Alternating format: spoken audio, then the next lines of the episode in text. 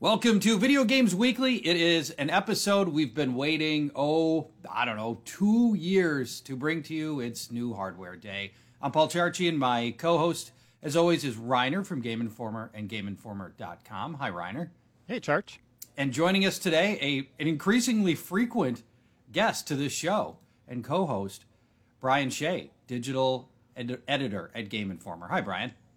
Hey, Charch, how's it going? Good. We've brought you in, not that you're not always welcome, because you are, but we've brought you in specifically today because you did the official Game Informer hardware review of the Xbox Series X and Series S. Yeah, so I got to spend multiple weeks with the Series X, which is the flagship console of Xbox, and then I think two weeks with the Xbox Series S, which Ah. is the uh, cheaper discless version. Um, but we can get into the differences in a bit. Yeah, and uh, so over the course of the show, and today today was launch day for it is launch day for the Series X and S. Um, I'm I'm seeing um, I'm seeing some early returns on people who've been able to get it ordered. There's a lot of there's a lot of shipping delays that are really I think not coming from the retailers. I think it's coming from our, our shipping companies. And so I'm not sure that everybody who pre-ordered is is getting them today, but mostly it sounds like people are getting them soon. Um, so we're gonna we'll we'll review the Xbox Series X, the Series S. We'll do the PS5 hardware review, which is uh, that review is also available on Game Informer, and you've given a, a verdict on that. And then, guys, after that, I want to give a final grade on the PS4 and the Xbox One, the previous generation. Now that we know everything there is to know about the PS4 and the Xbox One, you know we're we're we're giving you've given hardware grades, and I think it's appropriate that you've done it on launch day here, so people have a sense of what they're getting. But there's there's a there's a massive narrative to unfold over the next five or six or seven years with the with these consoles, right? Mm-hmm. And who knows how this is going to turn out? We never would have known uh, about how things were going to go at the launch of the PS4 or the Xbox One and where they would end up. So I think it's um, I think it's worth looking back at those and seeing um, and see how they grade out now. And uh, and then lastly, we'll, we'll hit on some of the uh, the reviews for the launch titles as well. Uh, Spider-Man, Miles Morales, and Astro's Playroom, and Assassin's Creed Valhalla. And I know you guys have got some early impressions of NBA 2K21 and and Dirt 5 and some other stuff as well. So so much to get to. It's such an exciting show, right? Uh, a lot of the reviews are coming in hot Charch, like Demon's Souls, uh, Sackboy. You know, a lot of the PlayStation Five ones we're just getting now, like like today. You know, we will we will start getting them. Uh, I don't think we'll have reviews ready by launch day, but uh, uh, we should have a complete picture by the weekend. All right, Brian, let's start with the Xbox Series X and S that launched today. Um, let's and and I know we've talked about this. You did a first. You were with us about a month ago, and we did first impressions. And mm-hmm. so I want, and I don't mind if we quickly touch on the stuff that that a lot of people already know. I'm really excited about the stuff that you have found over the past couple of weeks, spending so much time with these that maybe you weren't even allowed to talk about last time. And one of the things that we didn't touch on at all was the user interface. Tell people a little bit about what this, how it looks and feels, and how you interact with your games on the Xbox Series X and S. Sure. So the thing about the Xbox this generation is that they are doing a largely iterative, uh, iterative process. Uh, in, in terms of like, you know, we, I think we discussed the controller very briefly on my last appearance, um, where it's essentially the same controller with, you know, some different grip, uh, a share button, and a different D-pad, which, you know, those are great improvements, but it's basically the same controller. I would say that the uh, the user interface is very much the same there, uh, in that it feels and looks just like the Xbox One interface. Okay. However, because of the new hardware, like it's so much more efficient, so much faster, it just feels substantially better. Like when I put on my Xbox One X, uh, which is you know prior to today the most powerful Right. console in the world, it took forever to fire up. Like it would take, you know, I'd go to my games and apps after I turned it on and go to select a game, and it would take a good five to six minutes to load all the tiles so I could select what game or app I want to use. Jeez. The Xbox Series X and the Xbox Series S, because of the SSD, because of the uh, the processing power, um, because of all the optimizations they've made, it's almost instantaneous. Like the longest process is selecting my profile and letting it log into Xbox Live. So that's even on the server Wow. side. That's not even the the hardware. And then I go to my games and apps, and it's instant. And navigating between menus, there's no latency in just like I hit right and it goes to like that tile in the store, or that goes to like I hit the right bumper and it automatically loads all the stuff that I want it to load. Uh, it's so smooth, which I think is uh, you know kind of carried over into the experience that you get in the games. Like the the games that you play are so much smoother, so much faster. They load so quickly. Uh, it's just a terrific experience, regardless of which system you're playing on. By the way, like I spent the first three or four weeks of my review time with the Series X, and then some more review games came in, so I actually handed off the Series X to another Game Informer editor, and I've been playing on the Series S for the past week and a half or so, and it's just about as good of an experience. You know, it, there's no disk drive on the Series S, uh, and it can't get up to 4K resolution, and it has a smaller internal SSD. But other than that, like it's just as good of a console, I would say. Like it's so smooth. It plays my backward compatible games amazingly. It plays the new gen games that I have uh, played, like Yakuza, like Dirt 5, like NBA 2K21. It plays them just as well as the Series X did, just you know, mm. not in 4K. Yeah and that's let's let's let's expand on 4K. In your review and many others, I don't hear anybody saying, "Oh my God, the graphics! It's so dramatically better." You know, it's it's so obviously next generation. I don't hear as much about that. I hear more talk about 4K support, frame rate, better frame rates. Mm-hmm. Um, I don't hear anybody doing sort of the jaw dropping. Oh my God, we've you know we we hit this huge inflection point on the graphics in video games or maybe I'm just reading it wrong, or maybe we've officially hit the point of diminishing returns on graphics. What do you think? You know, for, I for think me, Charch, it's go ahead. Go ahead, Reiner. I was just saying, yeah. like, I would say that the uh, vast majority of the experiences have been cross generation for uh, for this launch. I mean, like like we've covered briefly, uh, Demon's Souls. That that's probably the the visual showcase in terms of like this isn't available on last gen consoles, but I will say that uh, the game that finally did it for me in terms of like visual showcase, like this is a a really good looking game, was NBA 2K21, which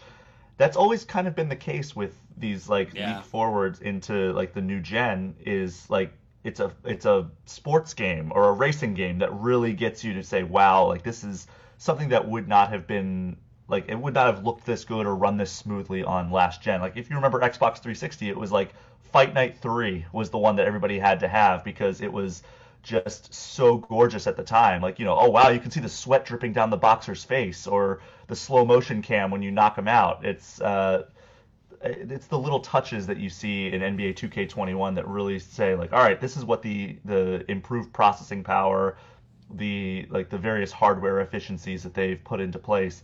That's what it can accomplish. Like just I was I played just one game last night. It was uh the Warriors when they were just like breaking every single record a few years ago versus the 95 Bulls. And okay. it was like the details on the players' faces is something that just didn't seem like it was something that was possible on the Xbox One PS4 generation. All right, Reiner, would you do you want to chip yeah. in anything on the graphics here, the Xbox Series X and Series S?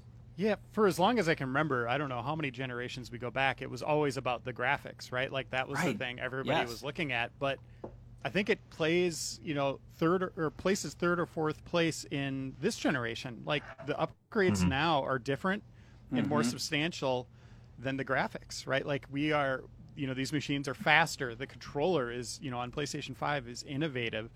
Uh, we have better frame rates. Everything's silky smooth. And then, yeah, ray tracing, it's great. 4K is great, but I would take all those. I'm more impressed by all those other things than the graphics.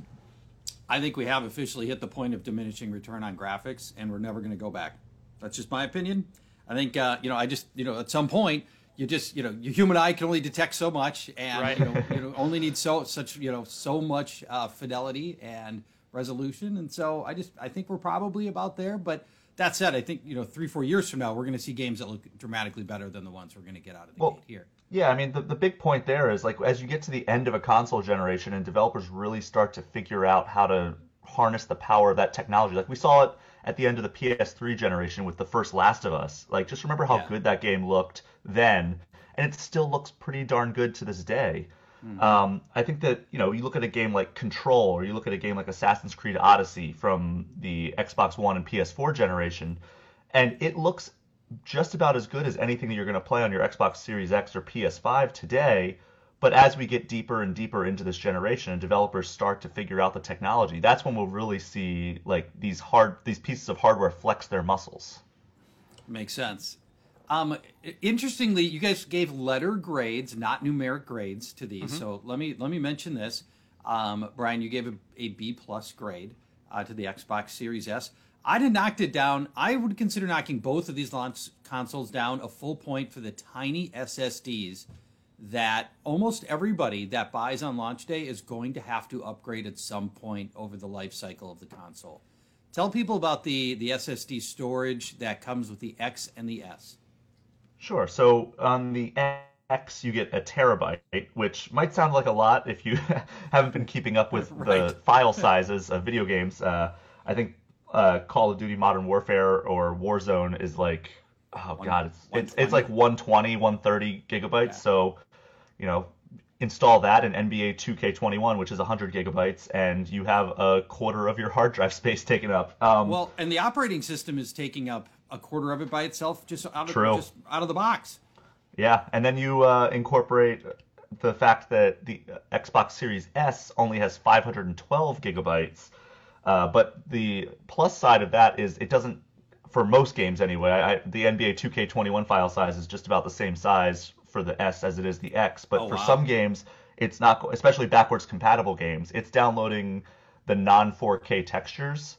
So the file sizes on Xbox One games that you play on your Xbox Series S are going to be smaller. It remains to be seen if those file sizes will actually be different for Xbox One or sorry Xbox Series X slash S optimized titles. Uh, if they'll be different or if they'll be the same, but uh, at least for backward compatible games, it's not downloading those 4K textures on the S, so you you benefit a little bit there, but you still have a very very small uh, storage space internally. Um, that said, I did test out the uh, Seagate expansion, which is the official yeah. NVMe expansion that you can just there's like a, a, a proprietary slot for it on the back of these consoles, and it works just as well as the internal storage. Like it, it feels like you're playing a game off the internal storage. The problem costs two hundred and twenty dollars for an Oof. extra terabyte of storage. That's absurd. Yeah, two twenty for a terabyte right now on the open market. A an, an SSD at one terabyte is about seventy bucks. Yeah, it's it's not great. Like that's something that I definitely called out. Um, I think uh, Matt Miller, who wrote our PS5 review, also called that out in his review, and it's it's an unfortunate reality of like this is the only way they can, or one of the very few ways that they could kind of cut corners on this hardware because the hardware is so impressive on both of these consoles but they had to cut costs somewhere otherwise these things were going to be 600 700 dollars and you know that's a tall ask for a console launch. Like we saw it with the yeah. ps3 it didn't yeah, work out so well. Yeah people won't pay that. Now the microsoft ssd you know what they what they would say somebody from microsoft was was on, on, on with us right now they would say we don't want people just throwing in any old SSD. Yeah. We want, and which mm-hmm. PlayStation will let you do. We want an SSD that meets the standards that we have for our hardware, so that no matter what SSD you you swap in and out of there, you're going to have a perfect experience. And you know, and that's what you know. That's their comeback. And but to me, I think eighty percent of people who buy the Xbox Series X and and or S and the PS5 are going to ultimately have to make an upgrade, and it's not going to be cheap on the Series X. All right, yeah, and sorry, you can real quick on that. You can use an HDD, like you can just plug in a USB hard drive. Uh, it doesn't even have to be an SSD, and uh, that allows you to play backward compatible games. Like I can play my Xbox One games off the HDD uh, however, they will not be fast. They will not benefit from all of the, the hardware right. improvements that you get on the Xbox Series X. So you might as well just use that as like a storage. So like, oh, I want to play Assassin's Creed Odyssey. Just change the storage, like where it's stored, over to your SSD when you want to play it. Which you know doesn't take that long, but it's still like a pain to to have to do that. Paul Charchian, Reiner, and Brian Shea with you. We're talking about the launch of the Xbox Series X and S. We're doing the f- full walkthrough of that hardware. The PS5 hardware is coming up momentarily. If there's one word that defines the Series X and the Series S, it is compatibility. I want to start with hardware compatibility. Most people have really focused on the software compatibility, which is great, but I love the part of your review on GameInformer.com, Brian, in which you mentioned the hardware compatibility seems almost ubiquitous. Like it, almost all of your legacy stuff works here. Talk uh, talk to listeners a little bit about that. Oh, it's incredible. So you know we've talked about the software compatibility, how any game that works minus a few Kinect titles, uh, any game that works on the Xbox One will instantly work on your Xbox Series X or S. We've talked about that to death. What's cool about it is all of your accessories will also work from Xbox One to Xbox Series X or S. I have my Xbox Elite Wireless Controller Series 2. I just hit the sync button on my controller, hit the sync button on my Xbox Series X. It it syncs as if it was made for it. Same thing yeah. with my uh, my wireless headset that I had for my Xbox One. Same thing for my Rock Band 4 Legacy adapter. I just plugged wow. the USB into it. It automatically started working. Um, even more impressive, I would say. I mentioned, uh, you know, storing backward compatible games on an HDD. I was doing that on my Xbox One X. I have a, a, a terabyte hard, external hard drive that I store my backward compatible games on, or store my Xbox One games on. I just unplugged that from my Xbox One, plugged it into the Xbox Series S, and it automatically uh, recognized all the games, and I could just play them instantly. That's amazing. Brian even plugged in his Zune and it worked. That's fantastic. Um, so the software compatibility is great. Every game you've ever purchased just appears on your dash, going all the way back to, I maybe even the original Xbox. I, I would think. Oh, they didn't have digital sales back then. I don't think, but. Well, you can buy a lot of them digitally now. So, yeah. I, like Fusion Frenzy, for example, on the original Xbox, yeah. I own that on Xbox One through the backward compatibility and I was playing that on Xbox Series X during my review period because it adds features to it like it ups the frame rate, it smooths out the frame rate. HDR didn't even exist when Fusion Frenzy was being yeah, right. developed, but it adds HDR to these games. Like wow. it's it's wild. Like it makes the games that you're playing even better than they were when they were they were made. Like it's crazy how uh, how the compatibility is just the start of it. The way that it makes these games even better. Like Assassin's Creed Odyssey, I know I keep referencing that, but that was kind of a measuring stick that I used throughout my review. That was a game that, you know, it ran pretty well on an Xbox One X, but on this system, it just runs so much faster, so much smoother. Uh, there's less pop in as I'm running through the environment. Uh, it's just a a very well-oiled machine, and it, you can tell that all the pieces work together in conjunction to deliver the best experience to play any Xbox game that you've ever owned, which is, I think, a great selling point. Even if you don't have the strongest launch lineup in the world, all of your games work just as well as they did, if not better, on your consoles that you already own.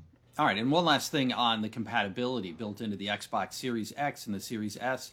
Uh, tell people about Smart Delivery, which I think is uh, well, it, I think it's pretty smart and pretty compelling. Definitely. So, I mean, we keep talking about how all of your games work uh, from past generations. But if a developer actually went ahead and made an Xbox One or Xbox Series X or Series S optimized version, for instance, Watch Dogs Legion just came out on Xbox One, PS4. It's a launch title on the next gen consoles. They uh, so that, that version is optimized for Xbox Series X and S. I own the Xbox One version. When I turn on my uh, my Xbox Series S, it automatically gives me the like the, the best version of whatever console I'm playing on. So I own one license for the game and it automatically delivers me based on the console that I'm playing, based on the console I'm installing on, it mm-hmm. automatically delivers me that best version for that console. So there's a bunch of games that support it. Uh, Ubisoft has been a big proponent of this this uh, this feature. So you know, uh, Watch Dogs Legion, Assassin's Creed Valhalla, games like that. Um, and then Cyberpunk has Cyberpunk, come out saying right. that they're that's, going to be the one they're going to support it. Yeah. Yeah. So there's a bunch of titles. Yakuza Like a Dragon is another one, which is an Xbox Series X launch title. Um, we reviewed it very highly. highly recommend going to check out that review on GameInformer.com. But uh, yeah, just it's a really cool feature. Um, there are some games that like do smart delivery esque things. Like NBA 2K21 will give you the next gen version, but you had to have bought the Mamba Forever edition on the last gen, which was the oh, hundred dollar edition. Um, or you have to Madden upgrade, NFL right? 21. What was that? You you have to pay for an upgrade then. if Yeah, you would have to- buy that edition. Yeah, you would have to just buy the next gen version, which is a bummer. It's not it's not universal, so it's not like every game that is coming to both generations. But it seems like a lot of developers are supporting it. Um, and Madden NFL 21, for example, and FIFA, they don't use the term smart delivery, but if you buy the game by like I think March of next year, you'll automatically get the new gen version. Uh, so it's basically smart delivery. They just don't want to be branded smart delivery, I guess. Um, and also, I guess maybe they don't want to give the new gen version to anybody who buys it for like five dollars in a bargain bin in March. Yeah, Um, that's probably. I think that's probably part of it as well. Um, so yeah, it, it it's a great it's a great feature. Um, I want to mention just two other uh, quick points. The Xbox X and S are very quiet, and that is um, that's been something that's plagued consoles, you know, for years. Um, and I think it's uh, it's it's worthy of note that I think both uh, both the Xbox and the PlayStation figured that out for this one. Oh yeah. Yeah, I, I mean, I even threw in discs and everything, and it was uh, it was still pretty quiet. It, there was a brief moment where it was like firing up the disc, and it was Yeah. a little bit louder, but still not like the jet engine that you get with a PS4 when you're you're playing like The Witcher or something.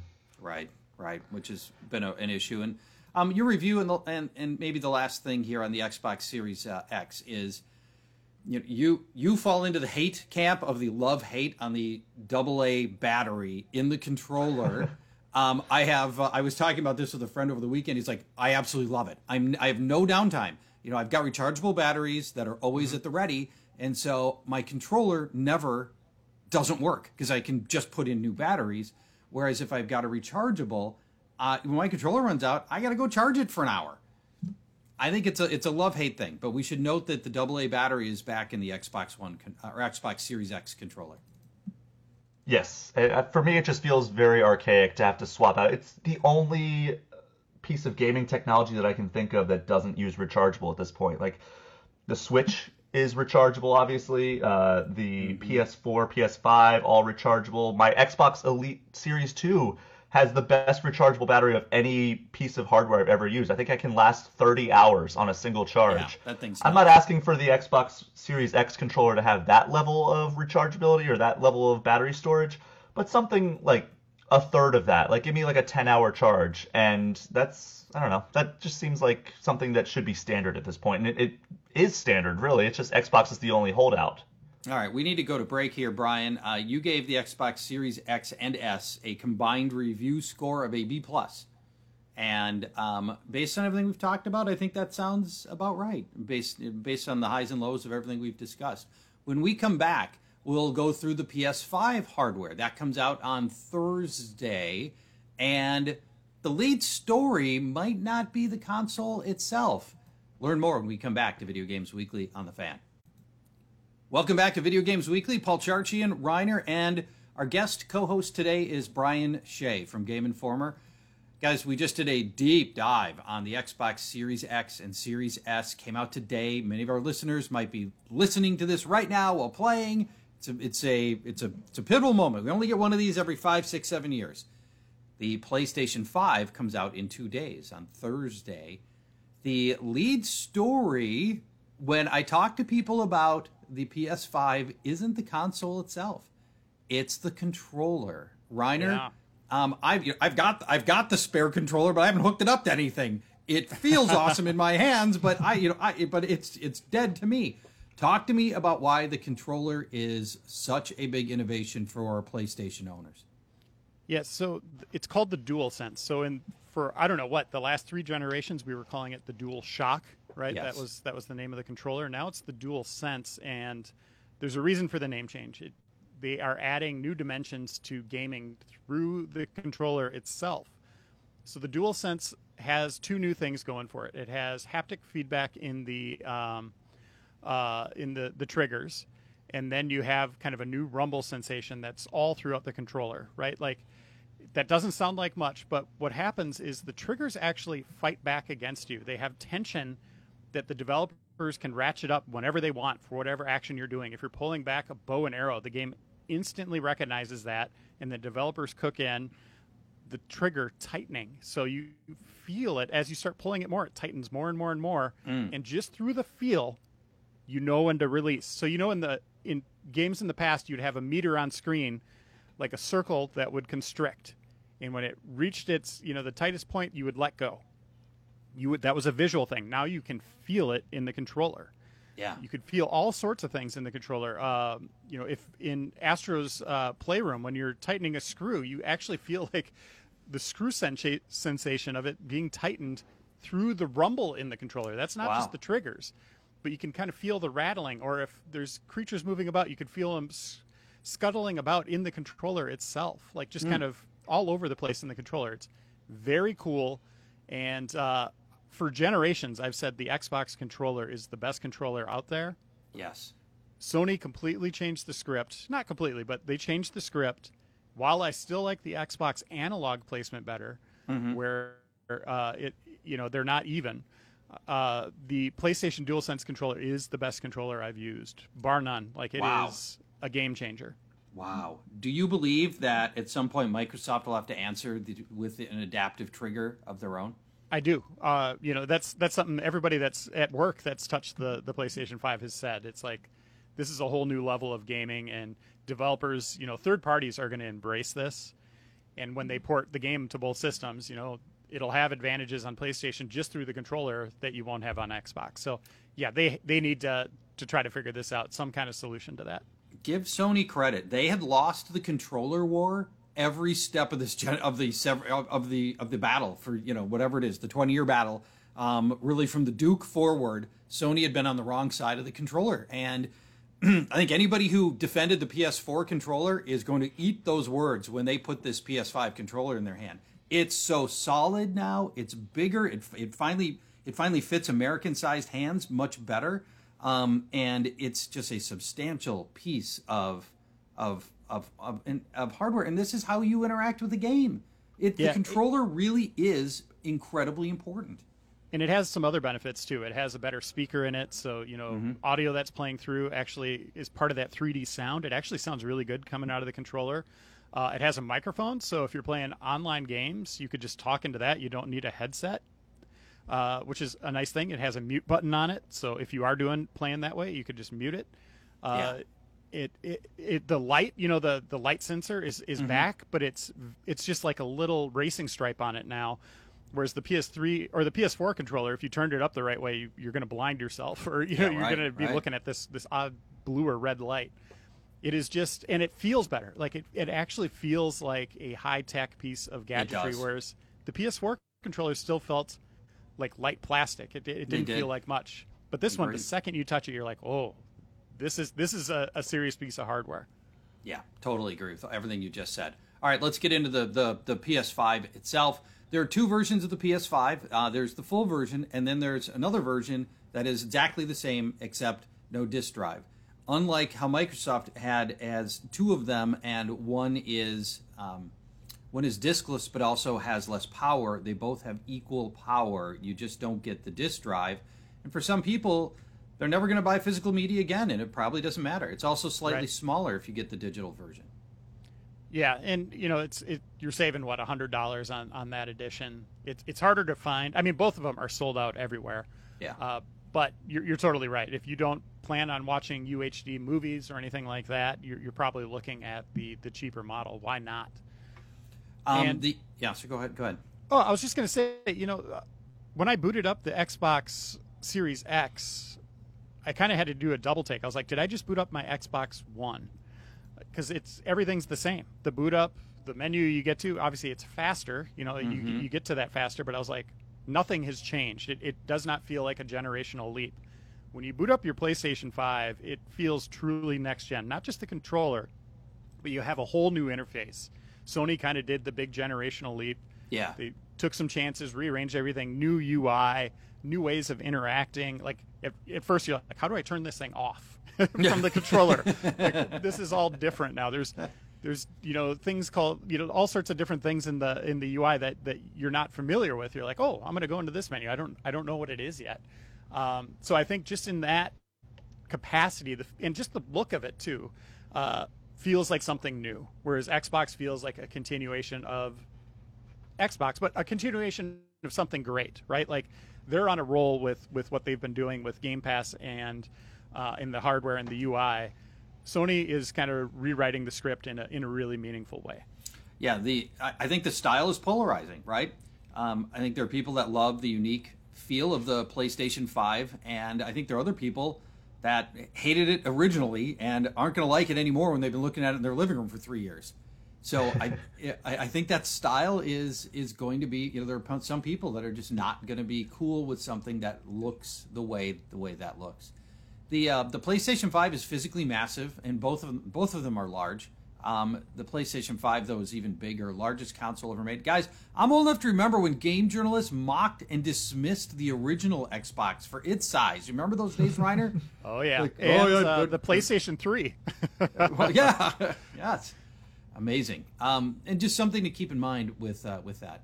So we've talked about the small SSDs that are in both of these. The PlayStation 5 does have the small, it's, it's got small storage, but you can use off the shelf extra storage with it, which assuming you know assuming that the assuming that the ssd you buy is adequately fast then i, I think that's going to ultimately be a, a, better cheaper solution for people when they need to expand yeah i think the internal storage it's a custom one for for sony it's 825 which i mean it's not terrible right but it mm-hmm. is you know you are downloading games that are over 100 now so you, do the math yeah you, you know you might have eight aaa games or you know five AAA games and ten indies. You know, that's that's just how it goes now.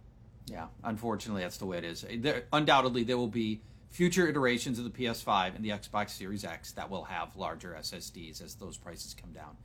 Um, 3D audio is something Sony's uh, frequently mentioned, and and I keep seeing I keep seeing people talk about how different it is in headphones. So many mm-hmm. people play with headphones now, um, and it seems to be especially effective there. Yeah, the the Pulse 3D. That's the one that Sony's releasing on launch day. I, I highly recommend you pick that up. Uh, I'm not sure what it what it goes for at, at retail, but you really do get the full kind of suite of sounds. You know, the, the, the display that they they're really going for with with the audio design, and I think it's it's fantastic. It's a it's a giant leap forward from PlayStation 4's headphones, even, which I loved. Right, they're they're wireless headphones. Yeah. Uh, it's it's and again the one thing you're going to miss is the the sound coming out of the controller though, which which is kind of neat. If um, my uh, my quick Google search is any indication, the Pulse 3D wireless headset uh, retails for hundred dollars. Ask for it for Christmas. Yeah, there you go. That's that's your angle After right you spend there. Five hundred dollars today. right. Um, that this brings us to a good topic: hardware compatibility for the PS5 is not as complete as it is for the Xbox um, your Dual Shock 4 controllers, so your PlayStation 4 controllers, will work, but only on PS4 games. You're not going right. to be able to play any new games on those. So if you invested in that second, third, or fourth Dual Shock 4 controller, that's not going to help you here on PS5 games. No, yeah, yeah, you're just playing backwards compatible games that way. Yeah. And I mean, you get the Dual Sense in the box, right? So once you hold yep. that, you're not going to want to go back to that old controller. You're not going um, to. But keep I, them around because you might need them.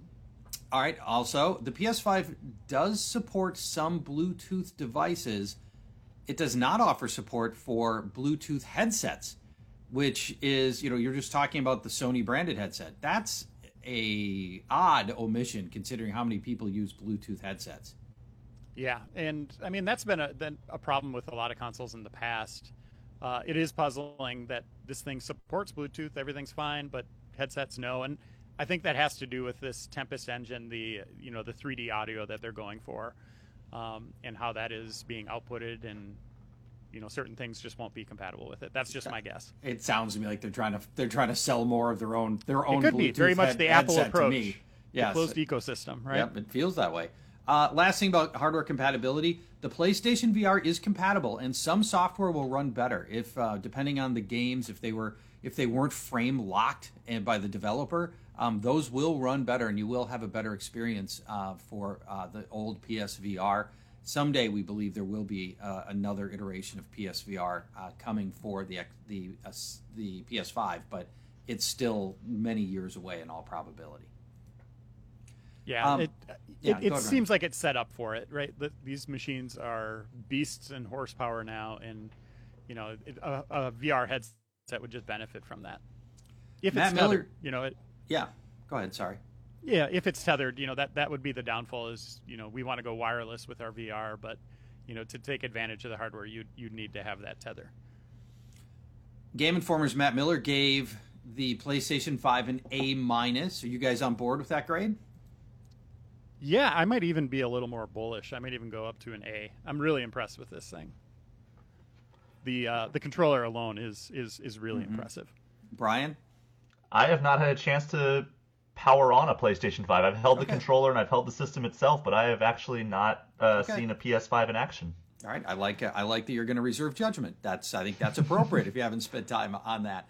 Um, when we come back, uh, I do want to. We've got a bunch of games to get to. I'd like to give a final grade on the PS4 and the Xbox One. Now that we know everything about both consoles, um, although we may have to push that to next show, we'll find out. And um, and we want to touch on some of these launch uh, launch titles that are out, including Spider-Man Miles Morales. So plenty to get to on the final segment of Video Games Weekly coming up next. Welcome back, Video Games Weekly. Final segment. Paul Charchian, Reiner with you as well, and Brian Shea from Game Informer. Guys, you've given you've given your grades on the Xbox Series S, the X, and the PS5 on GameInformer.com. People can read about them. We just talked about them here, but really, you're over the course. This is we're gonna know we know less about this hard this hardware in this generation right now than we will at any point in time, right? So. Mm-hmm now I thought I thought it'd be interesting to go back and look at the PS4's life cycle and the Xbox One's life cycle and give grades for those now that we know everything that there is to know about the PS4 and the Xbox One. There's nothing new coming on those. So in now that we are at the point that those are officially in the rearview mirror as of this week, let's start with the PS4. What grade would you give the PS4 now looking back? who should start here? Um, let's go with Brian because Reiner, you did so much sure. talking in the last segment. would, would, not shut up. When you mentioned this topic to us uh, before the show, I started thinking about how I wanted to approach it because there's a lot of variables to take into account. I kind of want to do a starting grade and then a uh, a final grade for these. So for starting grade, I would say for the PS4, I'd give it probably a, a B, and then final grade, I think they did some minor improvements, but not anything revolutionary. But you know, they they released a PS4 Pro. They yeah uh, had a bunch of small upgrades, but nothing earth shattering. So I would probably get the PS4 up to a B plus. Okay. Um, think, in terms yeah. of a final grade. Yeah, which I think is what I'm really looking for is sort of how did this thing. F- how did it finish in totality? So I think I would. I think the final grade to me is a little bit more is a little bit more telling of where it was. Uh, Reiner, how about you for the PS4? Given everything that we now know, which is everything that we know about the PS4 and its seven year run, what final grade would you give it? I would, you know, I'm going to stick with my A. You know, I look back on on that generation. I think Sony was really dominant in their their first party games, the, especially the single player experiences that they delivered. You know, be it the Last of Us titles or God of War, uh, Horizon Zero Dawn, you know, it, they just the Last Guardian. There's just until dawn. I, I could go on and on and on. Uncharted mm-hmm. Four, they really all their studios were firing on all cylinders, and it was it was amazing to see. You just knew like Sony announces a new first person game, and you're like, this is going to be good. You know, Ghost of Tsushima, even you know, like it, it's just this huge list of I would say you know mature rated uh, experiences like that push the boundaries. A lot of them open world and uh, I just loved what what they did with those those franchises, and I think that was kind of the story of that system. I think the quibbles on the PS4 are really minor. Um, the controller, the, the controller was uh, not nearly as good, and it didn't evolve. Um, the uh, the sound it was a loud system, and mm-hmm. especially the PlayStation 4 Pro was ridiculously loud. Um, and they also had no answer for the Xbox Game Pass, and Right. That's something I think they're going to actively rectify in this one. But talking about the PS4, and but those to me are all relatively minor, and I I think Sony made you know they they made so many mistakes from the PS3 era, and they fixed virtually all of them in the PS4. I would go A minus. Let's go to. You know, the, I was yeah, hearing ahead, hearing Ryan. Reiner's justification because I was so in like the mind of the hardware, like I had hardware brain yeah. going right there. Yeah. I think I'm going to bump mine up to an A minus as well. All right, so we're all in the same ballpark. Let's go to the Xbox One that mm-hmm. had a tremendously difficult launch, but ended up by the by the end in the last year, year and a half, due to largely Game Pass. I was I was encouraging people to get the Xbox One over the PS4 for many people. So I'm interested in what you have to say about the Xbox One and how you grade it looking back and how it how it wrapped up. So let's again start with Brian. You know, this is why I think I wanted to give like the the starting and the final grade because yeah. starting grade for Xbox One because that, that's how you tell the story of this generation is I would give them a C minus for how they started this generation. I think yeah. they had blunder after blunder. The UI was confusing. There were no meaningful exclusives uh, throughout most of the generation, to be honest. Yeah. Uh, and we're, we're, we're still seeing that as a problem for Xbox, um, even going into this new generation. So I would start with them with a C minus. But thanks to Game Pass, thanks to iteration on the user interface in meaningful ways, thanks to so many user-friendly, consumer-friendly initiatives, and yeah. listening to their, their their player base, and you know they've started acquiring studios. They've instilled that confidence uh, in their fan base that good exclusives are on the horizon. Um, and you know they've done so many cross-play, cross-platform initiatives.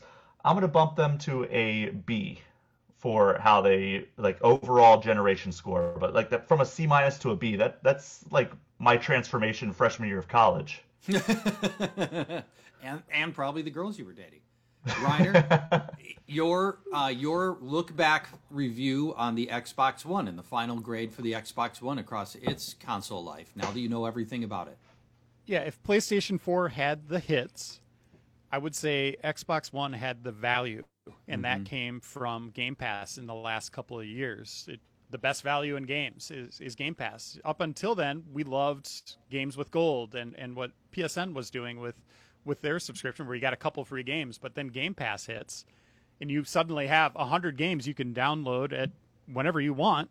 And, and you know they keep shuffling them in and out and adding more to it and as Brian said, they bought all these development studios to make games specifically for that Game Pass service and their their machines. That value is just going to increase in the new generation. Sure, so but that's not that's really, that's new generation, right? So yeah, what, I think this set this the stage. So at the very end of the tail end of this generation, Xbox set the stage for kind of this subscription service, and and we got a taste of why it's going to be meaningful and why it's awesome uh, so from that alone, I'm, I'm going to put them at a B plus. The hardware was great. They didn't have the big first party games like Sony did. Sony won the generation because it had the best games, right? It, yeah. always comes down to the the end of the day, that's that's what that's what does it. The best games. And you know, Nintendo is awesome. They came in late though, right? Like with Switch, but it was kind of a, a two horse race from from the outset. And yeah, I think uh, Microsoft came up short. You know, yes, there is a bit of the son pays for the sins of the father, you know, coming off of 360 a little bit and the red ring of death and all that, and then Kinect just being that disaster that it was. But I think Xbox is in a really good position right now. I wouldn't say either system is really in pole position. Sony, you know, has the legacy of PlayStation and and has this next generation sheen to uh, to PlayStation 5, but I think Game Pass is just there, just waiting to really take off. Um, once more of these developers start pumping out games and Bethesda, all of those Bethesda games come online, it's going to be huge. Um, I'm with you on the B plus for all the reasons that you mentioned. For the Xbox One, look look back. Um, by the way, I think these would be really good articles uh, for the site. you know, when when, uh, when January's there's nothing to talk about in January. This is your this is your this is this is what you do. Okay. Uh, we've only got about five minutes left in the show.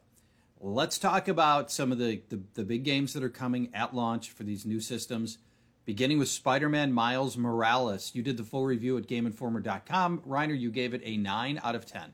Yep, it's a great continuation to uh, Peter Parker's game from 2018. This one now follows a different Spider-Man. That is, you know, his name is in the game. It's Miles Morales. He has a couple different abilities. He can cloak himself and also tap into an electrical, bioelectrical pulse called Venom. Not the Venom that's yeah, a right. symbiote. A little bit, conf- a little confusing there. yeah, uh, a very different Venom, but uh, they are craftsmen of both gameplay and story, and and this one is just fun from start to finish. It's about half the length of the original Spider-Man game, so you're right. I'm, I'm hearing about people, eight hours. Yeah, I was going to say eight hours. It's now is it a full price game? Is Spider Man full No. price? It is a little cheaper, and It prob- is cheaper. probably because of that, right? Yeah, I think it's 49. Don't quote me on that, but uh, and then if you get the next gen upgrade, you know, I think that's a $20 bump if you buy the PS4 one. So uh, I would just, if you can, just buy the PS5 one. It's totally worth it. It kind of has that Marvel Cinematic Universe quality of continuing the story, right? Like it's it's it's not like a side story. It, Peter Parker's story continues on. Their universe continues to evolve within this chapter, and they really set the stage for something great that's coming next. Um, you had mentioned previously that me, somebody that I, I missed the first Spider-Man. You don't even think I should play this. You, you think it's all but mandatory that I play the first Spider-Man before I play Spider-Man Miles Morales. I do. Miles' origin story is within that first game. It's kind of told in the margins, right? Like it's you're you're focused on Peter and Mary Jane most of the time, but you get a little bit of Miles, and um, yeah, they set the stage for this next game in a big way, and it's it's cool to see how it kind of flows into it, right? Like if you And- just jump into Miles, you could play it on your own and have a complete story, but you are going to miss some of those beats. And that first game is so good. And if you buy the was it, the seventy dollar edition on PS5, you do get the Spider-Man remastered as well, which you know makes it so it, it runs. I don't know. From I don't think we've gotten our hands on it, but it, we've been told that it runs just as smoothly as Miles Morales does on PS5, and it you know has better visuals and all the benefits of the PlayStation 5 implemented into that original game from 2018. So. If you want to pick up both of them, you can do that in you know on one price point. One package, all right, that, which might be the way to go. Yeah. Um, Reiner, if and Miles Morales is available for the PS4 and the PS5. Just briefly, what are the what are the key differences between those versions? If you've got a if you've got the PS5, you I assume you're going to get the really short load times, right, and uh, presumably better graphics. I, I would hope so. Yeah, absolutely no load times on PlayStation 5. That game is optimized for it. Every game I'm seeing that's optimized for that hardware has practically no load times, or it's very minimal. It's it's really impressive. You also have fidelity mode and performance mode, so you could do 60 frames at 4K without ray tracing, or you could do 30 frames at 4K with ray tracing. And ray tracing is a new graphical effect that uh, brings a new sheen to the world. You have reflections, uh, different light sources, stuff like that. It it's really cool. Both, right. both modes look amazing, by the way. That's fantastic news. All right, so Miles Morales sounds like a pretty strong buy for somebody who's looking for their their. In fact, would you say this is if you're going to buy one game with your new PS5, is it Spider-Man Miles Morales? Of the games I've played, yes. we'll Okay. have to wait on Demon Souls and, and these other ones that are coming online right now. But you cannot go wrong with with Spider-Man. It, it is really good. The PS5 will come pack will come with a pack-in called Astro's Playroom, and the review for that is also available at GameInformer.com. Tell people a little bit about Astro's Playroom. that is just kind of a technology test type of game. It's a celebration of PlayStation's history. So you will see PlayStation 1s in the environment and PlayStation 2s and Crash Bandicoot and all these different characters. But it is taking you on a tour of what your controller is capable of and the system itself. But it is really well done. Astro is a great VR. Uh, this character isn't new. It he debuted in a VR game that was fantastic, a, a VR platformer and this you know while not being vr is is a nice little continuation of, of that universe and uh, yeah I, I think people uh, will get a kick out of it don't sleep on that even though it's a pack-in game Okay, Astro's Playroom. Uh, next week, I want to get more. I want to talk more about the games that are launching right here. We'll get a full review of Assassin's Creed. By then, we'll know a lot more about NBA 2K21, Dirt 5, and a bunch of others. And I'm excited to talk about those as well. Um, and so it's it's a great time to be a video gamer, guys. This has been so much fun. yeah and what do we buy on xbox by the way brian is it yakuza Yeah, Yakuza is the big, uh, I guess, not coming to PS5 'cause it's come, it, it comes to PS4 and Xbox One at the same time, but it, you can't get it on PS5 until March, I believe. Okay. Uh, but Yakuza and then, um, yeah, I guess just any multi-platform games like Assassin's Creed Valhalla, Watch Dogs Legion, all those games are on there as well. Terrific. Um, gentlemen, we're out of time. We've had a ton of fun. Brian, uh, thank you very much for joining us. Appreciate it. It's always great to have your contributions. Reiner, we'll talk to you next week, and we'll have a lot of software to talk about, a lot of new games to talk about. Can't wait. It's uh, it's it's Christmas in November for video game players, and Video Games Weekly will be back in a week. Talk to you then. Bye bye, everybody.